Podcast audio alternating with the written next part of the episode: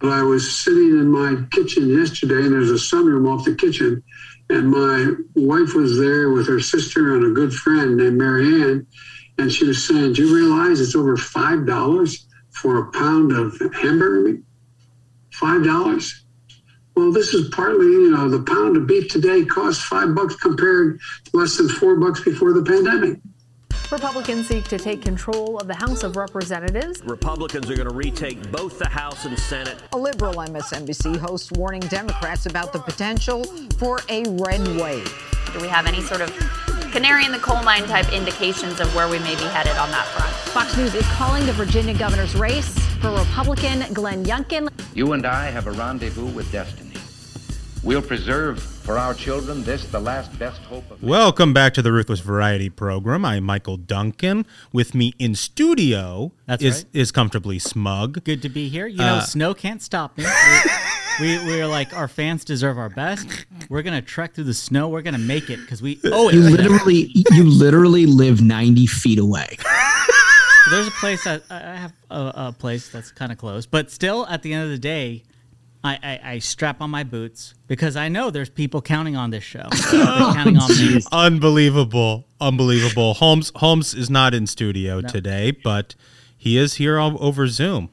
Well, I like uh, probably every parent in the Washington D.C. area where you came off of a week and a half of holiday celebrations and New Year's and everything else, and then the first day back, you end up getting snowed out and your child care is gone. Wanted to take a bath with a toaster this morning, but uh, be that as it may, the show must go on. So I'm uh, I'm offering myself up remote. Yeah, I mean, you know, at least you know you didn't go full Mayor Pete. You know, he didn't even work remote, so I'll give you that credit. You just take off with the. having, having kids is awesome. It's just like endless vacation. Unbelievable. Don't wanna make it into Unbelie- work, don't have to make You know, it is it is it is funny though, Holmes. It's like I don't know about you, but I, you know, I I spent this uh this last weekend, you know, sort of putting all the Christmas stuff back in boxes. Yeah. And like uh, spooling up the Christmas lights outside, I get everything put away, and then Monday morning, oh wow, well finally snow. Isn't that amazing? You know, no Totally. no snow the whole time. No, and it's beautiful out, right? Those lights would have looked amazing. Yeah, yeah. Well, What are you going to do? Well, listen, we've got a we have a big program, uh, and we we've got a, a special guest, Jack Posobiec. Uh, you may remember him. He's now a senior editor at Human Events. You may remember him from OAN. Uh, became a big media personality during the Trump years, and is a really requested interesting. guest. Lot, you know, lots of millions. Of highly requested guest, and you're going to want to stick around for that. He's got a lot of interesting thoughts on China. Uh, really, you know, pretty fascinating stuff. Totally, totally. It was well worth uh, the interview. I think you'll really enjoy it. I want to I want to have him back at some point because we only got through about a quarter of the stuff I wanted to ask him about, but it was good. I think you'll enjoy it. Um, you know, and then we just got some hanging out, fellas. It turns out uh, a good Christmas break. We the show went on. That's right. How was the New Year's? You guys have a good New Year's? outstanding, outstanding New Year's. I mean, it, it, I, I, you know, I'm fortunate to say that 2021 for me it was a good year. You know, I know a lot of folks had a rough year. Hopefully, we turn the page on that. I got a feeling 2022 is going to be pretty awesome. You know, I'm expecting a red wave. It was it was great, you know, football, and then Yeah. you know, I don't know about you guys. I watched that Miley Cyrus with Pete Davidson uh, New Year's Eve special. Yeah, I Dude, watched she it. brought down the house. Did she? She I don't did. care what anybody says, dude. Miley Cyrus is hot. She has an incredible voice. I, I, uh, I. So is Dick Clark, Dick Clark isn't alive anymore? Is he? Is he? Is he still alive? No. Okay, so yeah, so I did it on whatever channel that is. I guess Ryan Seacrest does it, and I got to see you know what what hundred thousand people in Times Square wearing masks, freezing to see Ryan Seacrest. You know what I saw? I saw uh, somebody propose, um, and then I they saw kissed with masks, with masks on. on. No, come on. Yeah, dude, I saw it on At- Twitter. You know, at midnight, it was like twelve oh one. They they uh, they're like out in the audience, like, oh look, these people are proposing. They're both wearing masks. He proposes. I guess she said yes, and then they get like a kiss with masks on, and I was like, good god, Unbelievable. That's the proposal. That's dark. Dude, that's terrible. But you know, Miley, we've talked about this before, like who- who checks the boxes for you for celebrities, what kind of celebrities you like. Miley checks all the boxes for me. She's she's a little messed up. She's got a lot of dial spinning all the time, but she's immensely talented. And she's she's good looking to boot. I, I think she's great. So does she just know, like to party? Is that? He just likes to party, smug, and that's there's nothing wrong with that. There's nothing wrong with that. And if you pair her up with a guy like Pete Davidson, you know anything is possible. I don't know how that guy continues to have any work at all, let alone hosting New Year's. But you know, deal with the devil, hundred percent. it has to be. deal with the devil. Simply must be. Should we read? Should we read some five stars? Absolutely. And I, I, I really want to read this one. It was incredible. Could be my favorite one. This is a five star review from DeBig46. It says, Thank you, Smug, for saving my life. Great title. It says, I want to thank Smug and the fellas for saving my life with all of their animal fighting advice. Nice. I was recently out jogging when I was attacked by a pit bull. As it ran towards me, all of Smug's advice flashed to my mind, and I immediately squared up and hit that dog with a right hook to the jaw. the dog ran off, having met its match in one of the minions, and after finishing my jog, I poured myself some bourbon to celebrate the win. Keep up the good work, gentlemen, and just know you're saving lives out there. Look at that. Wow. Making a difference every day. Outstanding work. That's unbelievable. So good. Uh, this one's from Hallie W. Thanks for the laughs. Uh, she writes, It's New Year's Eve. The cat has been vomiting. Betty White died. Got a call from my rental property management company that there's a huge amount of water in the crawl space of my rental. I got a Facebook memory pop up of a year ago when I posted my dog of 17 years passed away. All this and knowing that the country is in trouble, it's all very depressing. But somehow I was turned onto this podcast and it's making me feel better and making me laugh. Thanks, guys. Outstanding. That's great. That's why we do it. Uh, one one more here from Jim C sixty two. Uh, title is Squirrels, so you know it's going to be good. Fellas, longtime listener, love the humor and smacking lib hypocrisy. Your pre New Year's Eve show about the Welsh tax squirrel and the Texas BB gun solution brought back memories of the 1960s childhood in Georgia. Uh, my now deceased father, an avid vegetable gardener who hated squirrels, nailed 55 fuzzy tailed tree rats in one summer with a scoped pellet gun. 55. Well, That's the a scope, number. the scope, there's a couple points off for the scope. Oh, he didn't 55 is a number. didn't, didn't do the iron sights. Uh, thanks for stirring the memory. Keep up the great variety on the greatest variety show. Jim from Tennessee. Great to I hear love from you, that. Jim. That's great. Excellent. So good, so good. So you you'll recall, and first of all, can we talk for a second about Joe Biden and that intro that we played today? I mean, I mean, there, there's out of touch. He's like, listen, uh, you know, I heard it's five bucks now. It was only four before. What's the big deal? It's like it reminded me of that Arrested Development. She's like, it's a banana, Michael. What could it cost? Twenty Yeah, dollars. He's like, prices have gone up twenty five percent. Can't you guys just sell one of Hunter's paintings and afford it? Like, come on. The guy was vice president for eight years, and now he's president. He's been running, you know, the last two years before this for president. When when do you think is the last time he actually paid for something? Yeah. You know, oh, like it's been a long time. When was the last time he actually been- had to earn money? You know, he's Right. been a, a senator for God knows how long. Uh, the fact well, he that never he, did, dude. the- he never did. The fact I that mean, he, he was even when he was a kid, like uh, you know, if uh, our listeners, hopefully you read What It Takes, great book. Basically, he, he just like ran off and, and had like a Daddy Warbucks family member pay for a lavish lifestyle, and then he goes from that to being a senator. It's like okay, the guy thinks grocery prices going up by 25% is not a big deal. I mean, I notice it's pretty clear every time I get groceries, prices have gone up from the previous week. It just does not end. what, what was so fascinating to me about that clip is it's like one of two things, right? The, the first is he's either relating a story about him in the kitchen and two normal sounding names like Marlene to try to be like a relatable, it's, a, Right. you know, some sort of a device that he's using to say, like, I'm just like you. It's Yeah. either that, which is terrible, or he's actually, Marlene is telling him what the price of, Yeah, He's like, hey man, shit's actually a lot more expensive now. I don't know. if I mean, you- prices going up 25% is to him being like, oh, you just shrug it off? That's insane. That's insane. But I will say, all of this is to say, and it was a prelude to Joe Biden announcing plans on Monday. This is according to Bloomberg. President Joe Biden will announce plans on Monday to combat market power of the giant conglomerates that dominate meat and poultry processing, ratcheting up a months long campaign that has blamed anti competitive practices for contributing to surging inflation. Dude. I mean, that's the thing is you, you really run out of ideas. You, he, he, he first was like, okay, listen, uh, the supply chain's going to clear itself up. We've got boats, you know, m- miles offshore at this point, waiting to unload off the coast of California. Uh, companies across the board, everything costs more, not just meat. But he's like, you know what? Here's what we're going to do price fixing. You know, Mayor Pete says that worked out really well when he was, what was it, in Canada? When he was at Bread price. fixing bread prices? I mean, like, like that was the whole joke of, of, of libs were like, come on, Biden's not going to go full socialism. One year, prices through the roof. Here's what we're doing, comrades: price fixing. Full price. This worked in Venezuela, I hear.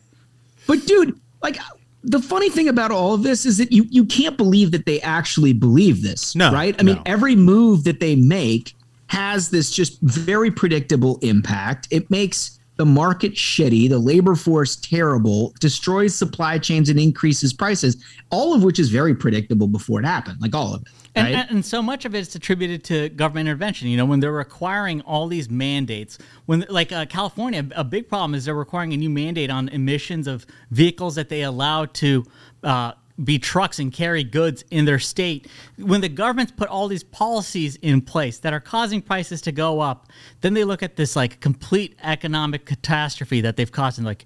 You know what will solve this? More government. Right. You know, we're very smart people. It's actually the company's fault. Yeah, actually, the companies are the bad guys. No, right. You're going to pay people to stay home. You know, they're going to have all these interventions into the market because of COVID. You're going to try to pass the Green New Deal.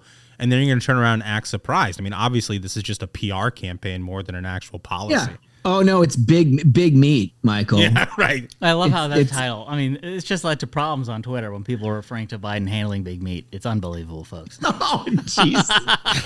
Jeez. His handling of big meat has been terrible for years. Although I would say that his his never mind. I, I had something and I'm gonna I'm gonna nix it. We I'm do have to gonna go. remember it's a family program.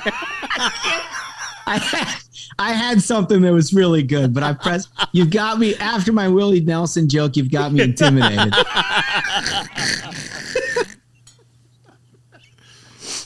Uh, I don't know what it is. You know, it's funny doing this thing remote. I almost feel like I have a little bit more liberty. Like You know I'm what? not like I'm. Yeah. That, that actually is a perfect segue. Speaking of uh, intimidated, when it snows in DC, the whole world comes to a standstill. It's really something. Like Yes. uh, when I was, you know, trekking over in the snow, Trekking. to make sure uh, our listeners get the best fidelity sound quality. Smug Smug truly had the hardest commute. I had to make sure I made it here. But I noticed it's like it's like a ghost town, you know, and and and, and the streets have had like plows go through.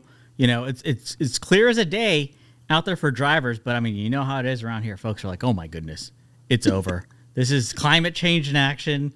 Uh, I don't want to go out. Maybe maybe like uh, acid rain will get me too. On top of this, it's unbelievable. No one shows up to the office. If you get what is it? Maybe a quarter inch of snow tops. Unbelievable. No, it's, it was a little more than that. But it is, but to your point, it is kind of hilarious that snow can shut down the most powerful city in the world. Yeah.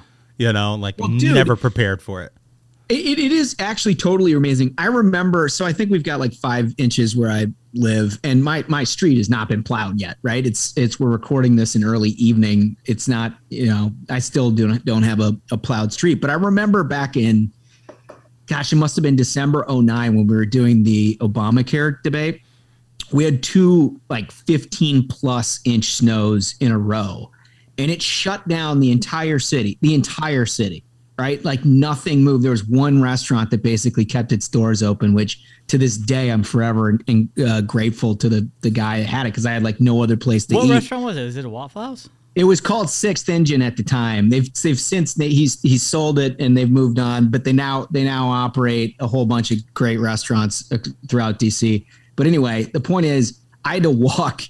I had to actually walk from my apartment at the time to Capitol Hill because there was no other way to get there. Like you couldn't. The streets were indecipherable from sidewalks from everything else. It was just like one blanket of snow. So I put like put on my wife's moon boots, basically. the only thing that came up high enough on my legs to get to the damn thing. And we just stayed in the capital for like six, I don't know, probably like six days.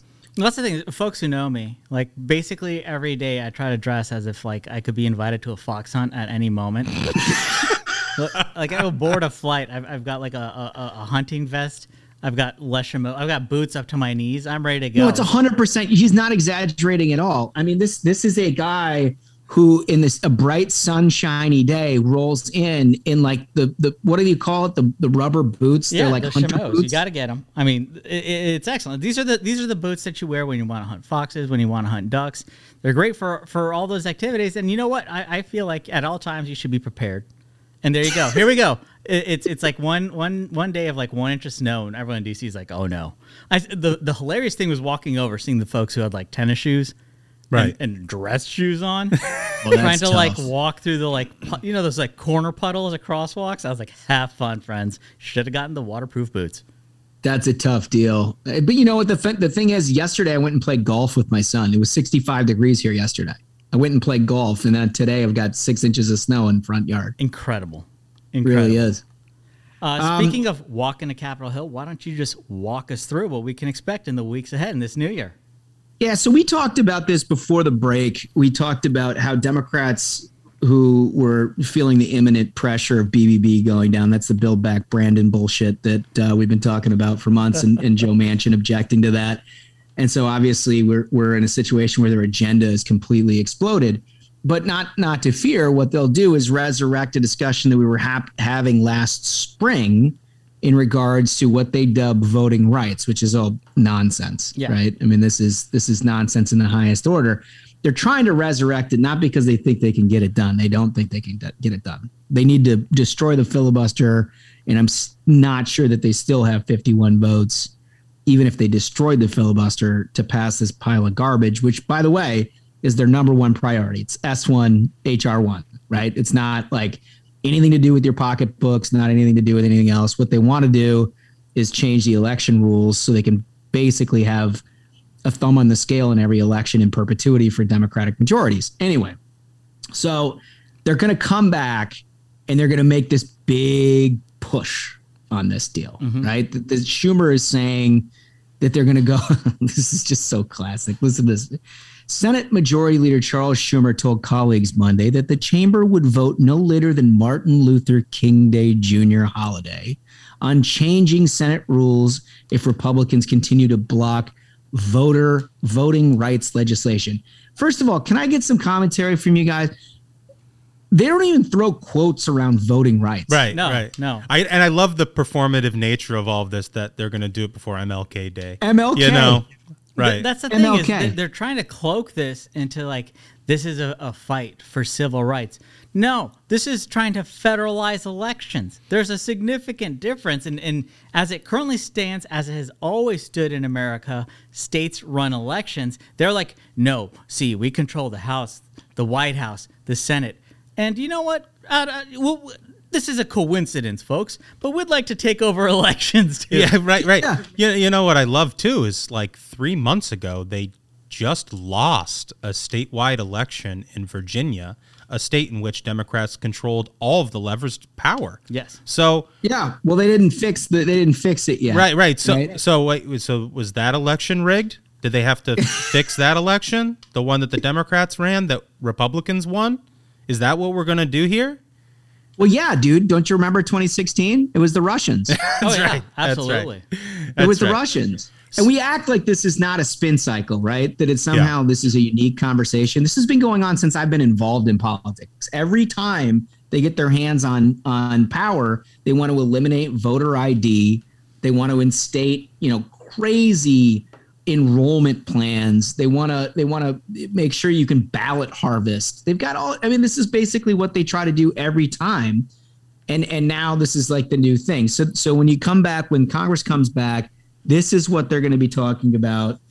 It is the same idiocy. There's nothing new about it, but they have to figure out how to redivide the American people. Yep. And you see that, I mean, the, the fact, like you, you pointed out perfectly, the fact that the media doesn't put this in quotes saying that's voting rights, and the same way that you start seeing this narrative of like, you know what, it's almost like it's too dangerous to have a two party system. We gave the we gave the Republicans a chance.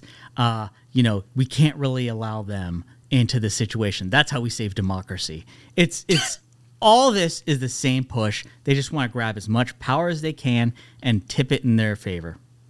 And then just like as a as a strategic device, what what the problem that they face is that everything that they've done is tipped against them now in a big way, like 60-40 against, right? The numbers for Democrats are absolutely awful. They have 10 point deficits in the ballot, generic ballot. Yep. Biden is like in the 30s.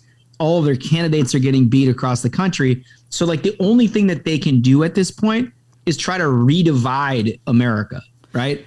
If you can convince people that all Republicans are racist and we talk about January 6th and we talk about, you know, all of the nonsense that gets people to hate each other again, then they'll stop they'll stop remembering apparently according to their strategy all the stupid shit that we've been doing to make their life worse. And, and that's the thing. So per, that perfectly brings up from the same washington post article this ridiculously offensive quote and, and, it describes exactly what you just said. It says, quote, much like the violent insurrectionists who stormed the U.S. Capitol nearly one year ago, Republican officials in states across the country have seized on the former president's big lie about widespread voter fraud to enact anti-democratic legislation and seize control of typically nonpartisan election administration functions, Schumer wrote. Here's the thing is, so they've gone from you're a racist if you don't support this to you're an insurrectionist if you don't support this. Oh, it's yeah. basically you have to do what we say or you are racist insurrectionist or both. It's unbelievable. They have it's it's it's like a one trick pony. They're like you have to give us all the power or else Yeah. racism or wins or or or democracy's over. well they ran the racist thing up the flagpole as hard as they could last spring right with the georgia voting act and Right. like you remember like when i was on fox news sunday and chris wallace was like giving me the business about how they were banning water and whatnot from the po- like all of it was nonsense all like every All narrative made up. democrats All made up. It's all made up. It was all completely nonsense. I think conservatives did, albeit a, a delayed job, but did a successful job of pushing all that back. So now they've got to repackage it up, and now you're an insurrectionist. Yeah, but but from a from a practical standpoint, Holmes, you know, I mean, if you are a Democratic senator right now and you see the writing on the wall in the midterms, um, where Republicans are favored to retake the House, like, do you actually abolish the filibuster right now? you know, like, like what is the actual benefit if, you know, I mean, like, there's some at some point during this year they're gonna go out and campaign, right? And so, like, how much runway do you actually have if you abolish the filibuster to enact this entire agenda? Like, Duncan, we are in we are in an era of strategic idiocy. I mean, absolute strategic idiocy. I, I, for what you just said, I, if I were a Democrat, I'd run as far away from eliminating the filibuster as I could possibly do because I got Mitch McConnell sitting across the way who's waiting to shove every piece of shit thing up my ass that I've hated for the last 30 years of my career. And he's going to do it with an absolute smile on his face, the same way he did three Sup- Supreme Court justices, thanks to the late Harry Reid, right? That is a fact. That is going to happen. But they can't because everything is so short term. Everything is just this play to the base, like idiocy that Democrats can't get out of. And so that, yes, I think that they're not going to be successful ultimately in getting this done because like Kyrsten Sinema and, and maybe even Joe Manchin are going to stop them from changing the filibuster. But but they want to. Like 49 of them really want to. And I cannot I literally cannot wait to see how those 49 justify not supporting getting rid of it when Republicans uh, have the Senate. I can't wait. It's going to be the it's going to be the best. One one quick thing that I saw over the weekend that really caught my attention is we're leading up to January 6th, and CNN sends out this tweet that they're going to air live from the Capitol January 6th, one year later, marking one year anniversary of the insurrection. And then here's the thing: is I wonder why people pulled up the the CNN communications tweet from from uh, January 7th, 2021 saying yesterday was CNN's most watched day in history with 5.2 million tuning in on the television during the Capitol insurrection. CNN outperformed other broadcast and cable digital news networks. 72 million tuned to CNN digital with a peak streaming audience of 1.8 million. So if you want to know why they keep endlessly being like, oh my gosh, this insurrection. Oh my gosh, we have to have like a lead up the week up to uh, January 6th. Why would they going to have like a special? This is it, folks. They don't care. They, th- to them, they don't care about democracy. That's not what any Right. of this is about. It's a tagline that democracy dies in dark- darkness. The real thing here is ratings. They want to make everyone mad. They want everyone to fight each other. They want to say, oh my gosh, this is a capital insurrection. We have to mark one year with like a Super Bowl Right. day long event. That's what it's about. Is about ratings. they make That's money. That's what this whole thing has been about, right? I mean, they've been so obvious about it. CNN is amongst the worst offenders for sure, but much of the of the corporate media falls in the same category, Yep. right? It has nothing to do like. I love this big fact finding mission. Oh, let's find out what happened, motherfucker. On the day it happened, everybody knew what happened, right? It wasn't. This isn't a particular mystery. It's just something that they've had to they've had to cover ad nauseum for the last year because it does two things. One, it pisses everybody off and puts ratings in their basket. But two, it also helps their ideological goals, right? It also helps try to make everybody with a uh, conservative point of view somehow culpable or responsible for an ex- incredibly negative day in American history. For a riot. And, which is bullshit.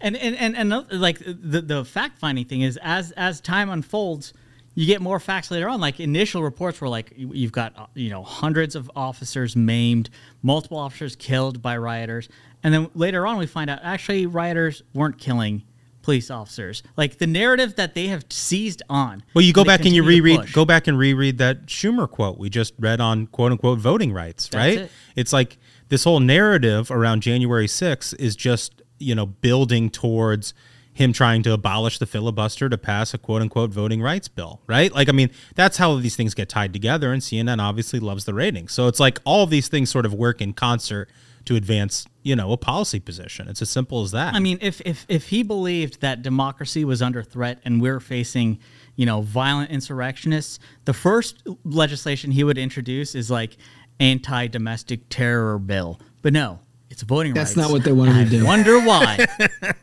Yeah. No, it's it's totally true. We'll have more to say about this on Thursday, obviously, but this is, you know, like keep in mind and keep your media sources very thoughtful this week because you're going to see a lot of bullshit that will trigger you. And uh, you know, maybe you like that. Maybe that's maybe you laugh about it like we do. Not everybody does, and it makes people extremely angry. So just, you know, like take it easy. This is not a week to overheat. It's the beginning of the new year. We got a long run ahead of us. Um, moving on, I got some really good and interesting news. Dinosaurs, folks. Should we clone it? Make it into a dino omelet? In the news from uh, this is from Science Tech Daily. It's called Baby Yingliang, exquisitely exquisitely preserved dinosaur embryo discovered inside Oviraptorosaur egg. It says, Wait, oh, yeah, this is your thing, right? yeah, this I and, mean, and this is all Av- true. Avaraptor. I loved your pronunciation. You nailed that. yeah, yeah. I mean, it's a great Th- subject. well, this, you is, know? this is sort of your wheelhouse. It's one I'm very interested in. It says I'm wow. It, over the last hundred years, many fin- fossilized dinosaur eggs and nests have been found, but finding one with a well preserved embryo inside is exceedingly rare. Now, researchers are reporting in the journal iScience on December 21st have detailed one such specimen discovered in southern China. Uh, it had been acquired in 2000 by uh, Liang Liu, director of a company called Yingliang Group, who suspected it might contain egg fossils, but it ended up in storage, largely forgotten until about 10 years ago. This is like the buildup for a movie. My God. You know, like you know, this company buys a dino. This egg, is Jurassic not Park. knowing, and then ten years ago, It is. it's discovered. Has Uh, is the egg fertilized? yeah, it, it, it's it's ready to roll. It says It's it a- ended up in it's a storage, largely fertilized egg. forgotten. When museum staff during the construction of the uh, Nature History Museum sorted through the boxes and unearthed it.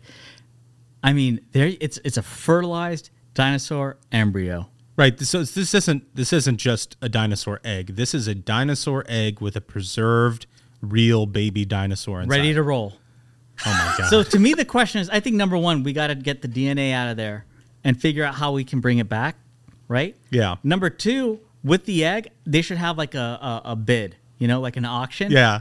Because Dino Omelet would be like the hottest thing. Like all Dude, these wait billionaires, like all these billionaires are going into space, but there's only one Dino egg you can eat, right?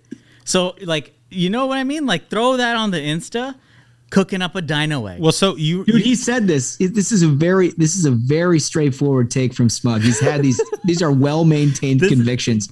he said that he would he would want the dino and he'd want to eat them. Yeah. And now it now it's an egg and he's suggesting an omelet. It makes total sense. I mean, it'd be incredible. And and I, to me, the lesson from Jurassic Park is you just can't let them out to run wild. So you get good cages. Seems like an easy lesson. and lesson. you got the job done, right? Think about it. How great it would be. Two things to have like a dino zoo, make sure they're in cages and the cages are strong. Number two, you could have like a, a, a, preserve kind of an area, like in Texas, with like, you know, 20, 30 foot tall electric cage, you know, electric fencing, and then you chopper, and, and they don't let people down there, but you can fly over in choppers like the boar hunts and just shoot at them.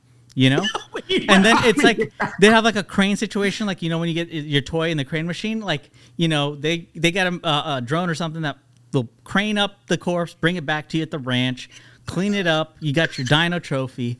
I mean, I would pay top dollar. I would pay top dollar. Unbelievable. Would you field dress a dino? Uh, if if I had the chance, I, you know what I mean? Like think think of the photos, think of the memories. You know, you take the family, your son, your, you get your son to take down a dino. He'll never forget that day. Never. Well, the, the, the bad news, folks, is I've killed the only Stegosaurus that's been around for more half year. The good news is I've stripped it into perfect flank steaks. Right. I mean, imagine having that in your study. You know, dinosaur head mounted on the wall. Be like, that's right, buddy. You know, everyone everyone's got you know their safari trophies up. How many dinos you got? Oh God, that's good. So I'm That's hoping for the good. best. Hopefully, we get our dinosaurs back. You know, a dino egg in my lifetime for breakfast. That would that that'd be an incredible, incredible thing. well, fellas, should we go to this interview? Let's get on it. Yeah. All right, so Jack Posobiec, um, for uh, anybody who's been on Twitter, y- you know him. He's all over the place. Um, you know, when I was in the inside on the stat, like kind of establishment side, I didn't know what to think about guys like Jack, and because I didn't know them very well, and they operated in a different media sphere. But I, you know, I've watched their content and loved a lot of the things that they've been up to over the last few years, and so this is like an interesting thing for me, right? Is to get to know these people and to actually ask questions. And and to be honest with you, I think the mainstream media is so successfully tried to smear guys like Jack Yep. into everybody believing that there's this is somehow a crazy person. This is one of the smartest people we've interviewed, in my view. He's got an incredible, um, interesting story to tell about China, his experience with naval intelligence, how it led him to um, politics and media, and he's obviously very successful in that regard. But I got a lot out of this, and I think you guys will too. I want to welcome to the program a very interesting guy. I know you've been following him probably throughout his career. He's certainly prolific on Twitter. You remember him from OAN. He's now the senior editor at Human Events, along with a whole bunch of other roles that we can talk about. Jack Posobiec, welcome to the program. Josh, really appreciate you having me, man. And and likewise, back at you. You know, you coming from a guy who was sort of, you know, one of the uh, one of the people behind the scenes, but now really coming forward and showing people you got some got some moves, got some stuff. I love to see it. I love to see it. Well, you certainly get a different perspective when you get outside. I'll tell you that much. It's um, it's this is a fun new deal. And I see, by the way, I saw that your podcast is like top of the charts. We did. We actually we were fighting real hard. So we we launched back in September, went up to number one, and then you know usually with the way the podcast rankings go, you you know you come out of the gate with you know and it goes by momentum. So you Yeah. it's easy to shoot up pretty fast if you have already a big following established on social media. And you know I've been on Twitter for way way too long. It'll actually be ten years this May, believe it or not. And uh, very, but I mean that being said, there are worse addictions out there, There are. and uh certainly less healthy ones um and so you know we've consistently though and i remember when i hit they're like ah well you know Posobiec will be you know you know you can hit top one top two but you got to stay you got to stay and then we've been cranking it out consistently top 10 for apple politics and then we get closed out the year as number two in apple politics That's awesome, man. Well, congrats. It's, Thank it's you. great, it. It's a great that's- format. you know, just a testament to human events daily. And look, you know, I really looked out and I saw that a lot of people were doing the kind of the long form thing, the discussions, really getting into stuff, or you get people who kind of do like the um the bro podcast. And I'm not knocking the bro podcast where it's, you know, it's a couple of guys, you know, and they're just like, oh man, did you hear about, you know, and like this thing and that thing, and realize what the topic is. but I wanted to do something that kind of harkened back to, you know, back when I was in the Intel community, we used to do this thing called just the, the commander's, you know, commander's update brief or the daily morning brief. And it's just a quick and dirty, hey, here's the top five things. Here's a little bit of analysis. Boom, you get in, you get out. We used to always say this too is be good, be brief, be gone. Yeah. And when I was at Dam Neck, that was one of the things the instructor just drilled into us be good, be brief, be gone. And so I said, you know, nobody's really doing that because I was looking out at it and like my wife, for example, right? So she's like, look, I, I got the kids, you know, she runs a lot of the business end of this. She's like, look, I, I like, I'm, you know, I'm conservative, you know, but uh, I don't want to spend hours and hours listening Yeah. to something. Just, just give me what I need to know and then give me out. And I said, I can do that. And I can Yeah. do that in 25 minutes. Yeah. And that's really been, you know, we've kind of found that like people who, and a lot of people that are listening are actually new podcast listeners. So I'm hoping that, you know, it's something that people listen to that and then say, hey, you know, this podcast thing is pretty cool. Maybe I can try out something else. And so actually increase the universe of people that are yeah, listening. it, you know, it's funny that you mentioned that's the one thing that I found. And we, when we started Ruthless, we had absolutely no idea what we were doing. We just sort of kind of fell into it. no, same here. Yeah. First podcast. Yeah, but but but I think you know the thing that's been a, a key observation for me is what you just mentioned is that there's no end. It's not a finite resource to have good content. Like there is no real competition amongst good conservative podcasts because if they're good, they work, right? And it's not like a a choice between one and- or the other. It seems like the more people that you onboard onto the medium, the better it is for all. At least it has been for us. And, I- and Oh, I can 100%. tell with That's your exactly with your following, like you said, it seems like you, there's a whole bunch of people who weren't listening to podcasts who are now listening to it because of yours. Well, then it's kind of like the idea too, where you know, I mean, you take the great Rush Limbaugh, right? The guy who was Yeah. such a pioneer for conservative media. And, you know, at that time, we were talking back in the 1980s, right? You know, he's credited, and I think rightly so, with essentially saving the AM band on of Yeah. the radio. I mean, they were going to nix that thing, they were going to get rid of it. They were like, nobody's listening to it, the new stuff isn't working. Plus, you know, you've got you got I mean there's a little bit with sports because you know, there's some over because AM will travel a bit further. Yeah. And so, you know, your sports mass media market is going to go, you know, so hey, you know, I'm from Philadelphia, so I, you know, that's how I kind of judge everything. So, like, people will be listening to Phillies radio all the way out to like Allentown, Berks Yeah. County, towards Reading. They actually have a farm team in Reading. Right up until you pick up the New York Yankees. Yeah, and then right? so it goes right up to the Yankees. So it made sense. It made sense for sports to be on AM because it travels Yeah. further than the FM band, even though FM is richer, it's thicker, Right. uh, wide, it's a wider band. But um, that's it. That's the only thing that was on an AM, and then Rush comes along and just revitalizes it. And they're still in the car, so it's still you know a medium. But I think with you're seeing this shift now in the audience to people.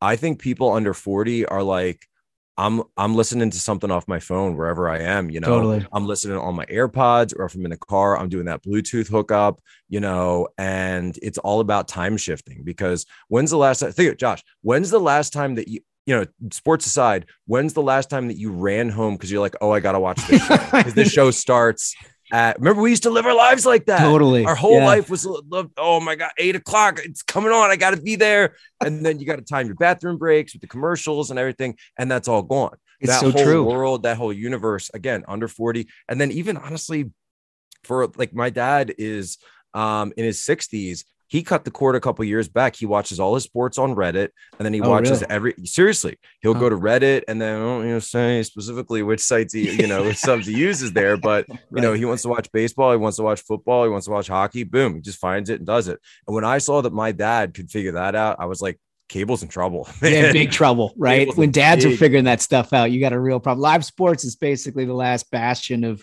of the survival of cable. and at that's this- cracking that's starting Yeah. to crack it's actually starting to crack but anyway you know so because you're seeing that shift in the, the terms of content with tv and i think that's really driving it with streaming people are starting to say well how can i get radio streaming and how Yeah. can i get the content that i want and oh by the way you know i want niche content and so a niche can be larger because you it's not regionally based anymore right right. now it can be in national, international, and I look at the back end of the podcast and I'm like, I got viewers in countries that I've never even heard of. You know, it's a weird feeling, isn't and it? it's like, wait, what? You know, or you know, I mean, I would say I've never heard of, but you know what I mean. yeah, And um, so it's it's it's wild to me, and I think though that's really the way things are moving. Now that being said, you know, you talk about you know, in DC where we are, we're recording this right now. Of course, it is very snowy. That's another day where you do want something that's a little bit more regional. So, you know, there's there's room for everything. There really there is room for everything. So I want to talk for those of us who followed you and, and your work for a number of years.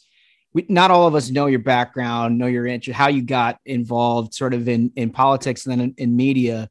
Can you give us just a little snapshot of how you became interested in this line of work? Yeah, well, so there's there's sort of like the uh uh the public version and then there's like the non-public version. So usually the one that the public goes with that it, you know, in their most charitable one, they'll be like, I have this Vice uh profile written to me, which is like halfway decent, where they were like, Yeah, um, this guy that I used to follow who ran a Game of Thrones blog in like 2012 and 2013 now apparently is like a White House correspondent or something. like, I don't understand how this works, but apparently someone felt the need to hire him to do that, you know, going from five years later to 2017 and I always point out like that's actually kind of funny. So, so publicly speaking, I did, you know, all the way back in 2012 start. I got on Twitter for the express purpose of making fun of the Game of Thrones TV show, and um, from the perspective of a guy who read the books, and it was it was like a satirical, like a funny, you know, how come they're cutting out all these characters, and you know, how come no, this guy is supposed to be married to that guy, and he had five kids, not three, you know, that that kind of stuff. But then, right. you know, as the show started, I don't know if you're Game of Thrones guy at all, but as the show kind of got uh, bigger, it really did start to diverge from the books a lot and at that point like the the blog that i was running we called it the angry GoT fan. And uh, it actually started taking off. And at one point we were getting like half a million clicks you know that's amazing. um, uniques a month. And then it was all twitter twitter driven. And then so it really got crazy because it was just so divergent from the books. And i didn't you know i just started as a joke while i was on deployment. Yeah i mean you were like enter- entertaining yourself right? And then yeah, the next yeah, thing yeah, you know exactly. you're a content provider you know, I was like, oh, this is funny. Like, what's a it's, it was actually based off of um essentially what if you've ever watched the Red Letter Media guys and they do a thing called Mr. Plinkett, which is when they review like the Star Wars movies, and it's from the perspective of this just like 90 year old curmudgeon who's just tearing them up, but it's it's actually you know a very good um analysis, but it's also peppered with just a lot of humor and it's done in character, which is hilarious. and so I said, Oh, well, I'll just do that for Game of Thrones. And that really took off. But then getting into about 2016 or so, you know, the show was getting so far off. And I was like, yeah, the quality was kind of sagging off a little bit too. Meanwhile, politics is taking off. And then so this is where, and so I was like, oh, I'll just switch it to politics. And then that's where, you know, I kind of come from publicly. Privately, though, um, I was a Navy intelligence officer. I was, you know, when I was doing, you know, the Game of Thrones jokes and all, it would be like in my downtime when I was on deployment, you know, somewhere in the South China Sea or going through the mm-hmm. Taiwan Strait, or when I spent a year at Guantanamo doing a deployment down there uh, in the interrogation cell, the human intelligence cell. And, um, you know, prior to that, I was like, you know, your classic college Republican guy. I was, um, you know temple temple university cr chair then i was the pennsylvania executive director for the pacrs you knew you knew you were in, into politics for a while i mean yeah yeah, yeah. i had volunteered yeah. on campaigns i had um, first campaign i volunteered on was rick santorum okay. you know back in 2006 then eventually got hired to do some field work for him in pennsylvania um, was in his um, his Philadelphia office for a bit. Um, obviously, 2006 didn't go so well for him, but right. you know, kind of or anyone else for that matter. Oh yeah, really. uh, what did what did what did what did Bush say? He was shellacked. I think yeah, shellacked. Was that was just, that was an understated way of yeah, the it. classic, the classic understated. yeah, right. and then um, which you know probably is coming up again this year, but for the other side. That's right. And um, bro, probably closer to 2010 though would be more more of a cognate, I think. And then so yeah, always kind of stayed involved with politics. Was going to CPACs back when Andrew Breitbart was there, and with the the tri-corner hat and they used to do it at the Omni Shoreham and all. You know but that kind of got i don't know kind of got bored with that. So uh, when i joined eventually joined the military kind of got out of it for a while but then got back into it really through social media. Huh. Interesting. So so you developed this big social media presence in large part by critiquing Game of Thrones, and then all yes. of a sudden, you know, all of a sudden now you're in the middle of politics and people want to know what you have to say, and you just re-enter it with full force. Well, and so you know that's that was the big thing for me though. Even when I was in the military, and um, even before joining the military, one of the big things for me was uh, going and moving to Shanghai, China, and actually yeah. living there for about two years and uh, learning to speak, read, write text, you know, in Mandarin, in character, and everything, and just learning because even all the way back, uh, you know, we were just talking before I got on. It was it was 16 years ago. That's when wild. um when my when I first went over, and it was the State Department kind of like, hey, you know, come see a part of the world, and you know, the one I applied for was China because even when you know Iraq War and global war on terror was kind of the um, you know the the big thing. Um, I remember kind of looking around in the IR space, the international relations space, and saying, you know, this this China thing really seems every time I turn around, it's like China here, China there, China's this, China's Yeah. that. They're tied it, you know, even with all and and keep in mind at this point, China's only been in WTO for about five or six years. Um, they've just been given most favored nation, and I said, you know, I want to kind of want to kind of check that out because that seems really different as opposed to any of the other, you know, potential options. Uh, and then and I ended up just staying. yeah. So how long were you, yeah, how long were you there? Two years. Two years. And did, did you basically when did you learn? Because I, I listen. There's a lot of YouTube stuff out there.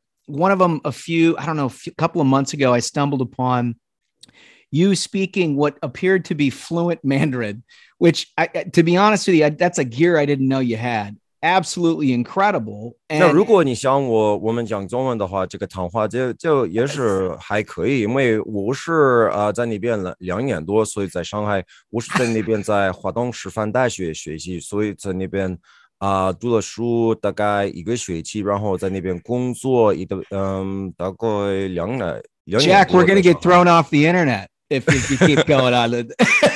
yeah so no i was i was just saying you know look i you know i went i did a semester at east china normal university intensive language courses and um and I was living there, you know, so you pick up a lot Yeah. of the colloquialisms, a lot of like people say I speak with a Shanghai accent. I'm like, well, that makes sense. Wow, yeah. And um, and then uh when I was in the military, so I actually did it backwards, right? I, I was in China first, learned the language, then joined the military. So me thinking I can bring my my Mandarin skills over, and and for, by and large, you know, I was able to do that. So um, in addition to being an intel officer, um, I was also, you know, kind of given this uh, translation, not duty, but because I was like, you know, at first they, they offered me translation. I said, look, I, I don't want to sit and translate, you know, Yeah, right. Just the world's most boring conversations. reports at, you know, submarine go up, submarine go down, you know, like, like I get it. And that's important. But at the same time, like, you know, I don't want to be like, I, I, I'll be the guy who checks that guy. You know, yeah, what I I'm mean? not your Like, guy on that. you know, I want to be the guy who will finds out where the submarines are going and why they're going there and and that kind of thing. Right. Right. And so and so I was able to work with because in the Navy they they separate that out. Uh, so the your code breakers or, or your we'd say cryptologists, right? So your Right. Would you say crippies, right? The- Um, you know, not, not no offense to any bloods out there who might be listening. Uh, different, not those crips. Um, and so it's it's yeah they separate it out so intel analysis versus intel collection versus code breaking versus translation it's all, all the different sort of ins and different different Yeah. branches do it differently but i ended up i wanted to pick navy because the navy really has the biggest focus on china and if anything were ever to kick off with china it would certainly be you know a naval confrontation the same way our confrontation with japan was and Right. that ended up being the right choice um, that being said you know i think um, I don't think people realize quite how much that uh, arm, you know, Big Green and the Army has to deal with China and uh, the Marines and and even the Air Force. You know that they're everyone's everyone's basically in there. You got a whole who uh, who's who in the zoo when it comes to China. Yeah, well, so let's talk a little bit about that. Where, I mean, look, I think very clearly the United States is in a very difficult position vis-a-vis China, maybe the most difficult we've been in for for years. Very obvious to those of us who are just even sort of laymen in terms of reading the news that China is eh, about as aggressive as it's ever been towards the the West. And what they want to do is pretty clear. But I'd be interested from your perspective. Is this is this just a long term plan coming to fruition that we're only now just sort of wrapping our minds around? Well, so I mean, it yes and no, right? So I think people have this idea that China is this nefarious, you know, mustache twirling, I want to take down the United States and Yeah, kind of, you know, villain. And I mean, there, there there's elements of truth to that, right? But at the same time, you have to understand it from their perspective, right? And so that's what I was able to learn while I was there. Actually, believe it or not, um, had an opportunity to meet Xi Jinping at one point, just totally randomly in Shanghai, because back 2008, he was the Shanghai party chief before he ascended Huh. to the Politburo. And so he was basically this like the municipal uh, party chairman for Shanghai. Of course, Shanghai is basically a provincial level city. Um, so, you know, anyone who's going into that seat is obviously on the fast track. And he certainly was as a princeling, which so he's sort of like Yeah. the princelings are the, the for people who don't know, that's sort of the cadre that's come up now under the CCP, whose parents were part of that sort of original, you know, cadre who hadn't been, well, if, if you know, they either weren't purged or they've been restored after being purged, kind of thing. You know, people who were like close with Mao, people who were on the Long March with him, people who fought the uh, the nationalists with um, along with Mao. So his father uh, actually had been one of those. So that's this new cadre of, Oh, up and comers. And so the people Mhm. that are basically running China now, for the most part, are those they, they would call them the princelings. And on way, you know, on the way coming up, so it was the Shanghai World Expo was being set for 2010. So 2008, they're running all the planning. I'm working with the American Chamber of Commerce and some other clients that are trying to get U.S. states and U.S. cities involved. Um, Microsoft is actually a client.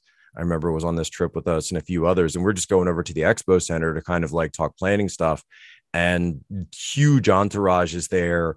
All the, you know, just I mean, like entourage in the hundred, right? Like easily a hundred guys It's a big crew. and security outside, everything. And we were like, what's going on? What is this? This is, you know, obviously not for us, right? You know, Right. and um, you know, that's the one thing about being in a police state, by the way. It's it's very safe. Very, very right.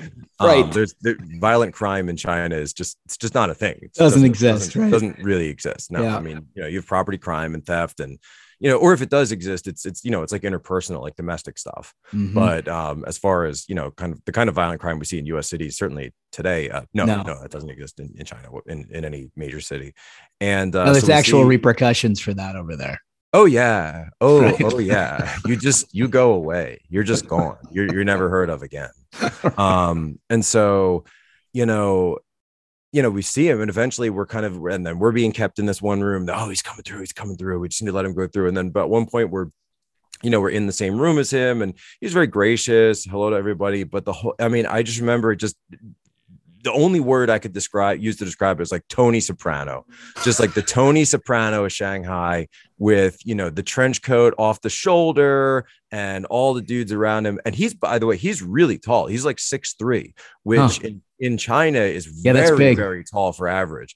So just towering over everybody, and you know sort of this big. eh, The same way that Mike Pompeo, you know, he's, he's a big guy. you know. I mean, Trump was a big guy, right? He's just he's just imposing figure Yeah. and um and i remember that you know he just sort of had this uh this confidence this cool confidence about him but also this idea that you know hey what whatever the boss says goes kind of thing just like tony soprano would call would uh would carry himself. And so i, I what actually didn't surprise me that he and trump got along because i was like wow you're kind of like very similar and you know attitudinally in some ways. But and so when when people talk about you know what's the deal with china i say look you know they take things very very seriously. Like they're a country that plays to win. Mhm. and you know we're a country that kind of just plays right now. And they view it as not so much that they want to like destroy america. That's not what they look at right? They they just want to be they want to be where america was in like the 1990s and early 2000s Oh, that's interesting. they want to be the hegemon. They don't want to destroy Mhm. the united states. I mean why would they? We're, we're their biggest consumers right? We have this massive economic relationship. Plus when you look in terms of foreign direct investment we've been their greatest patron uh, since the 1970s and deng xiaoping opened all that stuff up.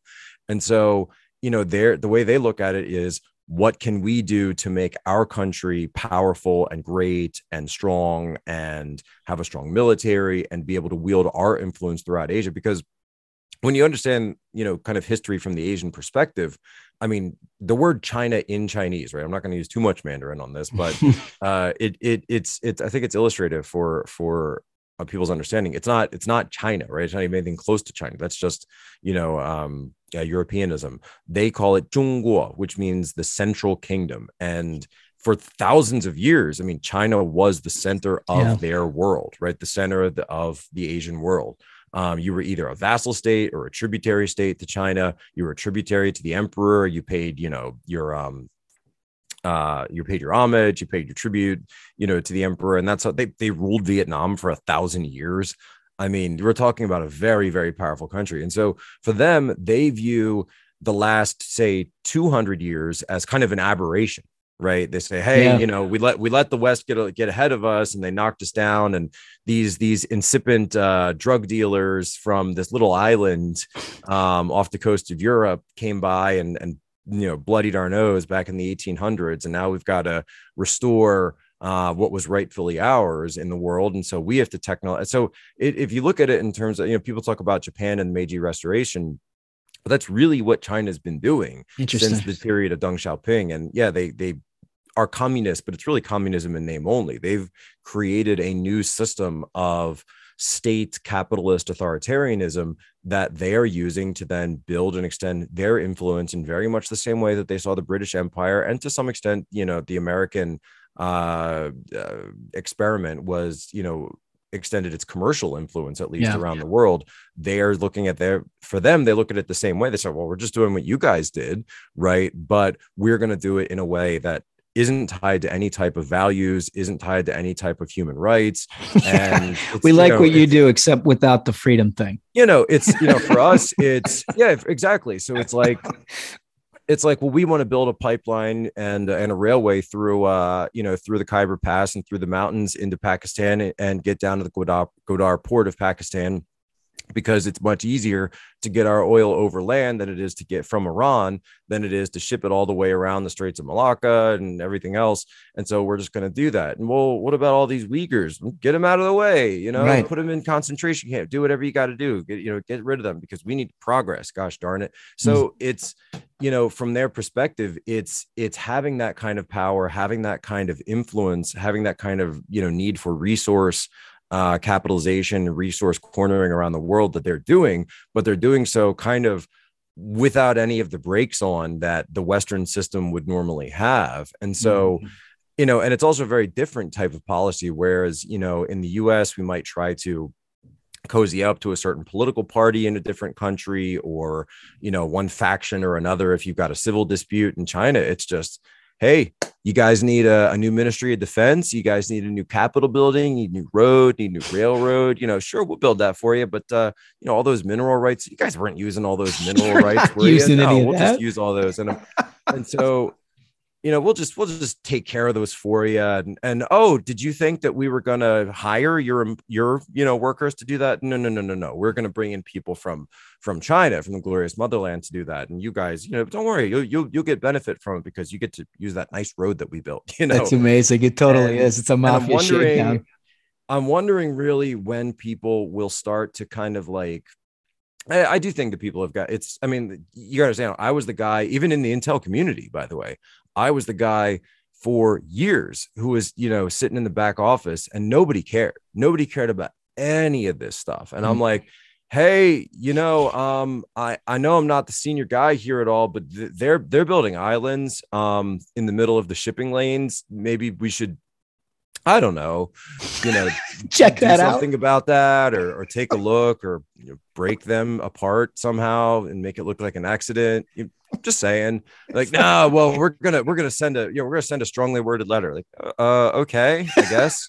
Um, and That's worked out terrifically for and us. And it's like and it's like yeah no we've got great satellite imagery here of them bu- building the islands and they're dredging and got well sir oh got man, the dredgers out again and like oh yeah keep an eye on it right yes, yes sir now they're they're well they're militarizing them they're they're putting uh you know missile emplacements and short range and medium range ballistic missiles and hey they're they're building an airstrip and they've got this aircraft carrier yeah they're they're practicing landing and takeoff with the aircraft carrier yeah they're I mean, it's it's it's you're just watching the full progression. Right? Yeah, and you just you're just sitting there watching it, and this is all under Obama, and you're like, what are we gonna do? Oh, we're gonna work with ASEAN, and we're gonna work with the United Nations. We're gonna put forward a you know uh, the you know law of the sea, and uh, we're gonna have a rules code of conduct.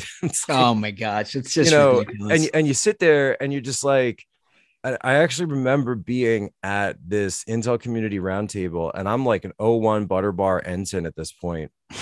And it's like every three letter in the in the country. This is at Langley, by the way, and every three letter is there, and and they're all going around talking about this code of conduct and how they want it worded, and uh, you know, is Malaysia going to join, or are they going to betray us and cut a deal? Because they you gotta do. be kidding me. Um, and and we finally get around. They're like Navy Intel. What do, you- what do you think, Navy Intel? And I was like, Well, I mean, I, I I think everything you guys have to say is is is good and it's right, but I mean, China's not going to listen to any of this. So I'm not really sure why it why it matters. And they're like, "Oh, what does that ensign know? You know, he's he's he hasn't been around the block as long as us." Like, He "Oh, hasn't seen our verbiage. We have very tough verbiage. Yeah, our ver- yeah, see, right. So you've you've been in that meeting. Like you know exactly what I'm saying. Well, our verbiage is very strong. This is, you know, some of the toughest diplomatic language that's been used since the days of Kissinger and Zhou Enlai.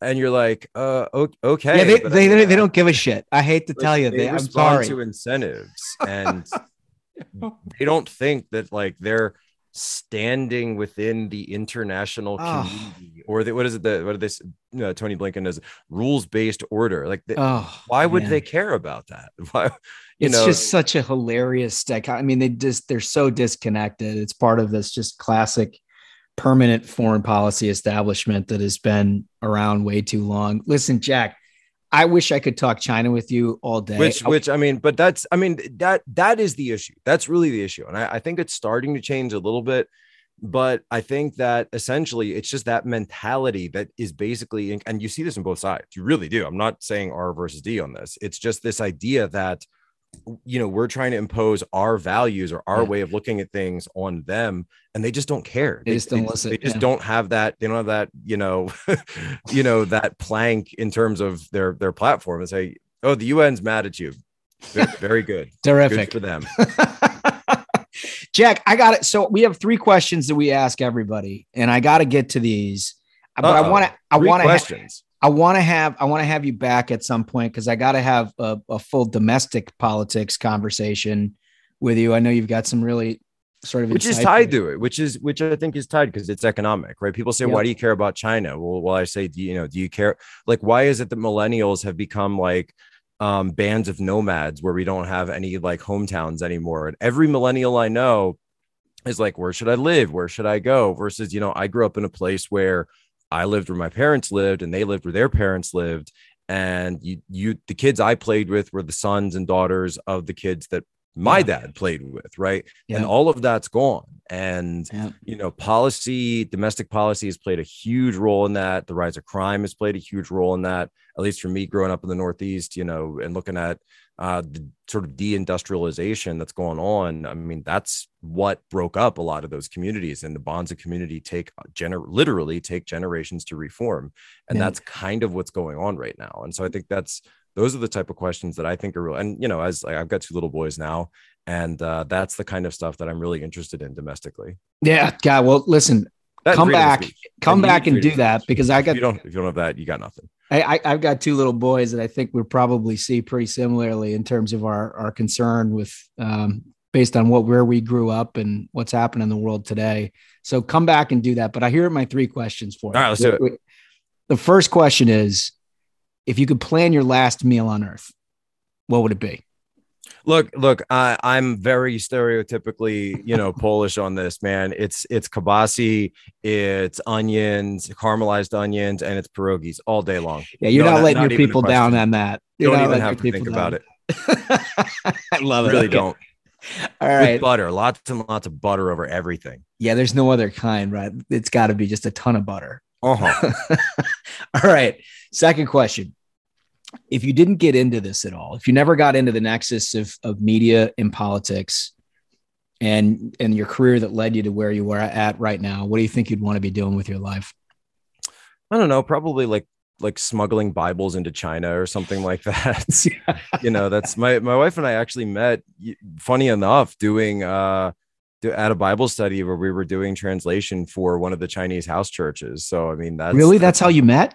that. Believe it or not, that in a it's a long story, but yeah, that's how my wife and I Wow. here in I- the U.S. That's pretty Um, amazing. and and she's Slavic. She's from Eastern Europe over there. So I mean, it's it's and she already spoke Mandarin. Not again, long story. Um, yeah, she, well, she's a linguist. You know, you got So, I you got a lot of layers to you, Jack. Jack, we got to have you back. We're gonna give yeah, yeah, yeah, yeah. It's, it's a cool story but no being um you know, when I see China and the amount of Christians, and I, have been I've been trying to run the numbers on this because we we might actually be getting to a point where the number of Christians in China is rising and the number of Christians in the U.S. is decreasing, right? Or at least like publicly practicing Christians. So I'm wondering, are, are we at the point, or are we at near parity where we have the same amount of Christians in China as we do in the United States? Oof. Boy, that's a stat I never thought. Got to work on those numbers. Got to get those numbers up. Got to get out. Absolutely. All right. So here's here's question three. Now this one takes a little bit of an explanation. It's about what goes to motivate you, right? And it's either mm-hmm. the, the thrill of victory or the agony of defeat. The explanation is the thrill of victory person is always the the glass half full, charging up the mountain, sort of sunny optimist point of view. The agony of defeat person's like Michael Jordan right? It's what motivates them entirely is the idea that somebody at some point even thinks that they can beat them. And they take any loss that they've had in their life and wear it like a backpack for the rest of their life. So that that's the agony of defeat. Those are the two poles of the question. Where do you find yourself? Oh, I'm I'm totally a glass half empty guy, or excuse me, said that backwards. Glass half full kind of guy, thrill yeah. of victory kind of guy.